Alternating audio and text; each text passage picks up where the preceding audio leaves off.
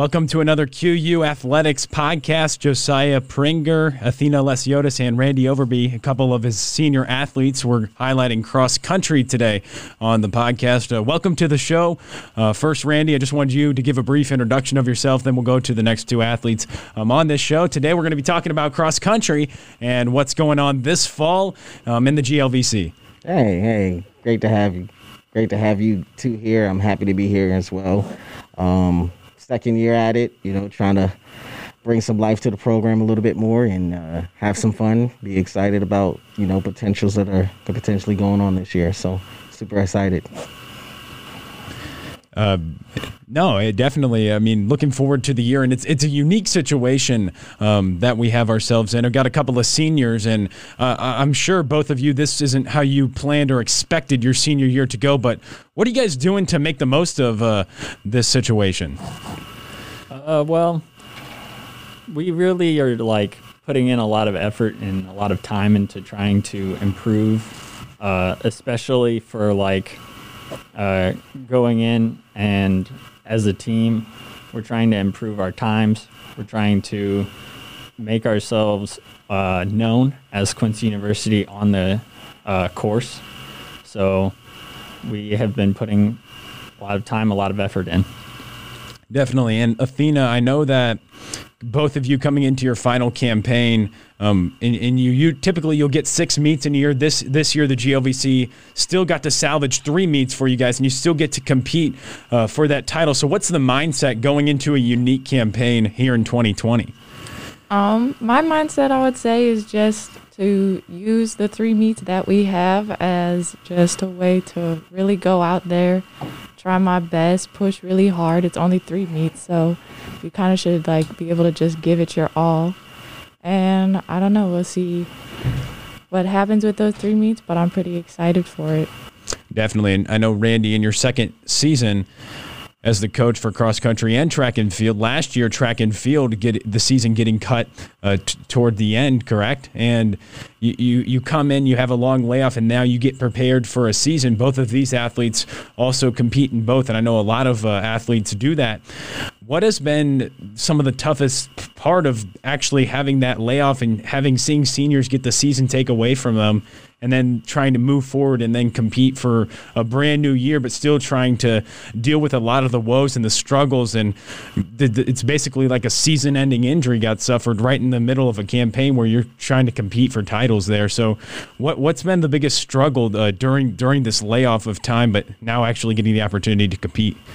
Um, well, I think in you know all all realist realism is uh, it's just the the absence of being around the students, you know, absent about being around the team. You know, they, they bring excitement to me. They bring excitement to the campus. They bring excitement to the sport. So it makes it a little bit, uh, um, makes it fun. You know, I think that's the biggest struggle. That's the biggest challenge that has happened is that they were and we have not been together and had the ability to continue what we started last last year. Um, but you know, you got to look at it as a whole and say, you know what, there's just positives and positives that we can take from it. Um, we got some time to rest. You know, we got some uh, some some time to kind of think, get mentally strong. You know, got better in that in the classroom. You know, that pushed us together. We got a little you know a little more opportunity to kind of get face to face on uh, you know virtual calls and things of that nature. So I think it brought us together, made us a little more tighter in that aspect. Um, and I think it's it's it's it's helped us kind of grow as a group. Um, I think we're a lot stronger this year. I think we're a lot uh, mo- mentally motivated because you know they got a chance to see what we were starting and where we were at last year on the track. I mean, I think it's you know basically moving you know moving across boards where we're going you know coming from a season where it was like you said taken from us in a sense, um, but we're now we have a unique opportunity to kind of continue the growth that we did last year. So I mean, for me, I, I don't really look at it as a struggle in a sense. It's it's a revamping, it's a it's a redirection, and uh, uh, getting to a place where we're we're more focused and driven in regards to what we're trying to do as a as a unit. Um, you know, Quincy track and field and cross country as a whole. You know, we're we're moving in a, a fantastic direction, and uh, so I don't really take it as a struggle or you know something that was you know, put us in a bad spot. I think it, it put us in a good spot. You know, we got to go with what we have, and you know, we're going to make the best of it and continue to keep moving.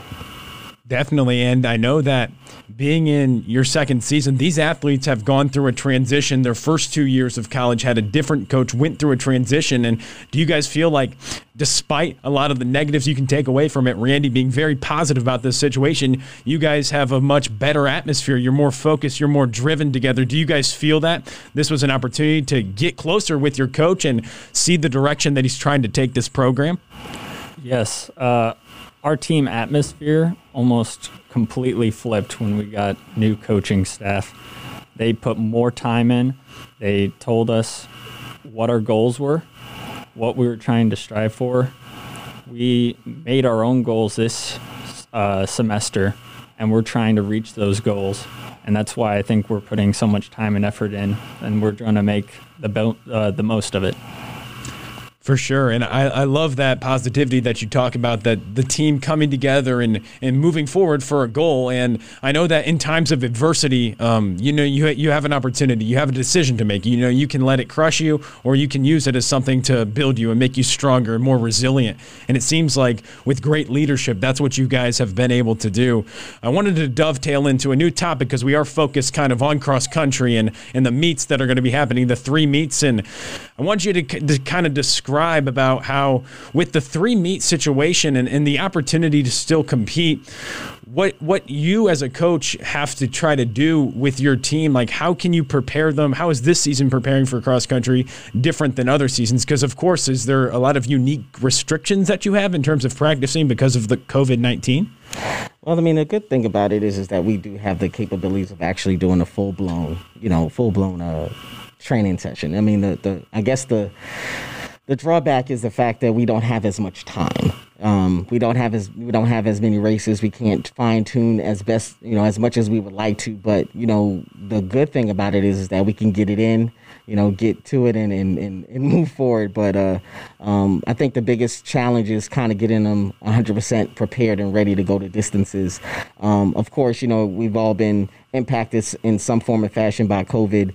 And uh, training wise, across the board, you know, some individuals were, you know, had to stay at home or weren't able to get out and run as much as we would like. So now, you know, we're kind of in a process of of building, you know, building the distance, building the stamina, building those those things that are going to help us, you know, compete um, and stay with and play within the rules. Um, so it's not. I mean, for me, it's uh, I want to take this season and, and kind of utilize it for what it is, and that's to kind of get them sharpened and and get them prepared as best we can um, for the championship. I mean, it's just a shortened season, but we still have the, the direction and the goals that we have set forth, and you know, I'm going to handle it accordingly. You know, the best thing for me is to make sure that they're healthy and uh, and, and and doing the things that they need to do to stay in a healthy state, uh, mentally and, and, and physically. So. Um, you know, we have to take it for what it is, and, and you know, the goal is to make sure that we're in the right place and in the right times when we get to the championship, uh, the, the the last meet of the season, um, GLVCs, and uh, and just kind of, you know, hopefully uh, the good things come out of it. But you know, the biggest thing is to make sure that everyone is healthy and, and ready to go at that time. So. Definitely. And Athena, when you were toured last spring and, and, and things started to end and cancel, and then you, you have all this long layoff and quarantine, what was your reaction when the GLVC ultimately did make the decision that they would proceed to play? Were you expecting the GLVC to make this decision? And then what did you think about it once they did decide that they're going to let athletes in the GLVC compete in cross country? Um, at first I was pretty bummed when like the season was canceled overall, but I mean, if the pandemic is something the whole world is going through, so you can't be too upset about that. And I looked at it as like extra time to train. But when I heard that we would still be doing cross country, I was honestly surprised at first. I was like, I don't I don't know how you do a corona cross country race in the sense of like social distancing and all that, but we'll see like how they handle that and how that goes. But um, I was excited to be able to get some sort of season and still be able to compete because you can train all you want, but like competing is a really good part of training that comes along with it being able to go to the meets and run as fast as you can and push yourself and get your times down. So I'm pretty happy that we still get to do a couple meets. Definitely. I like what you said about going as hard as you can and pushing yourself because that doesn't really change this. I mean, every time you guys compete, you have that adrenaline, you have that endurance, and fans aren't allowed during these meets, are they?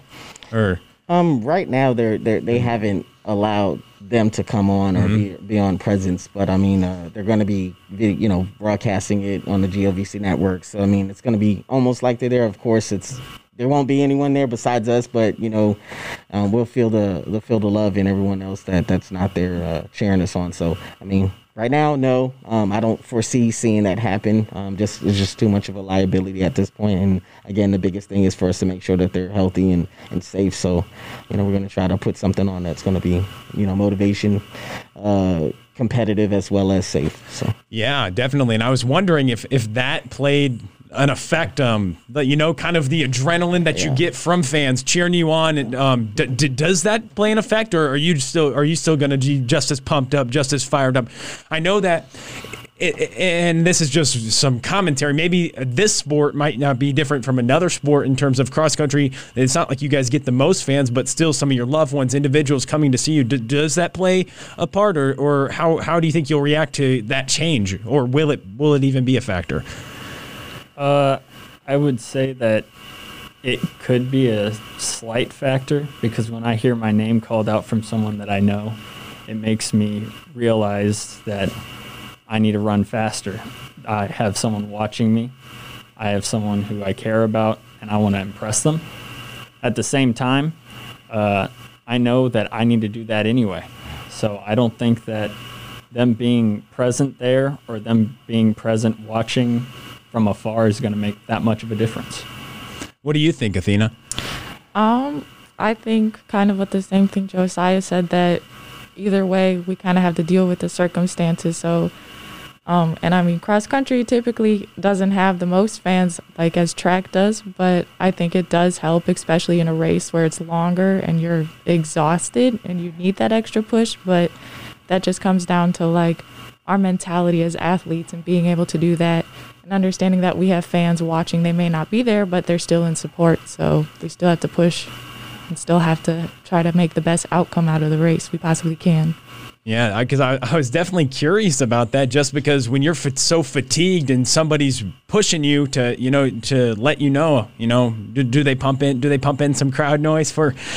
I mean, it's it's it's it sounds like you know. I mean, I don't know how many people that are listening actually have been to a cross country meet, but um, you know, you, you still get your fire. You still get the fire. You have other individuals that from other teams that are pumping up their you know their teammates, and you hear it from across the board. And you know, it's just it's just the atmosphere is still electrifying, regardless of the fact. I mean, and and I think the the most of it is the adrenaline that you have because you want to, you know, be in the top 20 top 30 um, at the race and it's it's just just self motivation and a self drive is what pushes you on. And of course you know hearing someone that you know or call your name out I mean I'm going to be there cheering and your teammates are going to be out there cheering. So you know I mean at least each gender is going to be out there cheering for the other. Um so I think that that's gonna, you know, be we are. We, we are who we are. We, you know, we're a, a unique bunch that uh that pushes ourselves through pain that people don't really realize what's there. But you know, that inner drive is is what pushes us, or at least, you know, I I feel for myself for being a former athlete as my, you know, as well. Is I mean, I have the internal drive and they have it as well, and the motivation that they've set forth and said to me, hey, coach, this is what I'm looking to do. This is what I want to do. You know, how where I want to place myself is is is the drive that they need. And um, really all they need. But you know, we're gonna be there to cheer them on across the board. I know that, like I said, our family out, you know, in the in the masses are gonna be, you know, watching and listening and, and, and cheering us on from afar. So, you know, we're gonna do what we have to do and, and represent us in a in a fantastic mode and in a manner, and we'll come back and you know see what happens at that point. So. Yeah, and I love how you talk about that drive because, I mean, during uh, during the time during quarantine when, when there was so much uncertainty, what kept both of you guys so driven and so focused to be able to come here and say, I want to put my best foot forward no matter what? And especially, well, first, first I just want to ask that question is what kept you guys so driven during this time? What kept you going every single day? Because it, it's easy. A lot of people probably had anxiety, depression, and uh, across the country, people have just been so negatively affected. What kept you going during this time? Uh, isolation has really caused me to want to run outside. Uh, being cooped up in my house really was not my thing. And so, uh, as I was stuck in my house, I decided, you know what, I really need to just go on a run. So I go on a run. And doing so, I do the next day and the next day. And eventually, I'm just energized to run. and that's how I kept myself going whenever I knew that I was going to be in isolation, just stuck in my house. And Athena, how did you approach your training uh, dur- during the layoff and the quarantine? Um, I just tried to be as positive as possible about it because running is like therapeutic in itself. Like I've always felt that way about it. So I think I'm lucky to be a runner because um, some people don't have that outlet. So I'm able to go outside and run and get in a workout and sweat and just push myself and like feel almost relieved in a sense.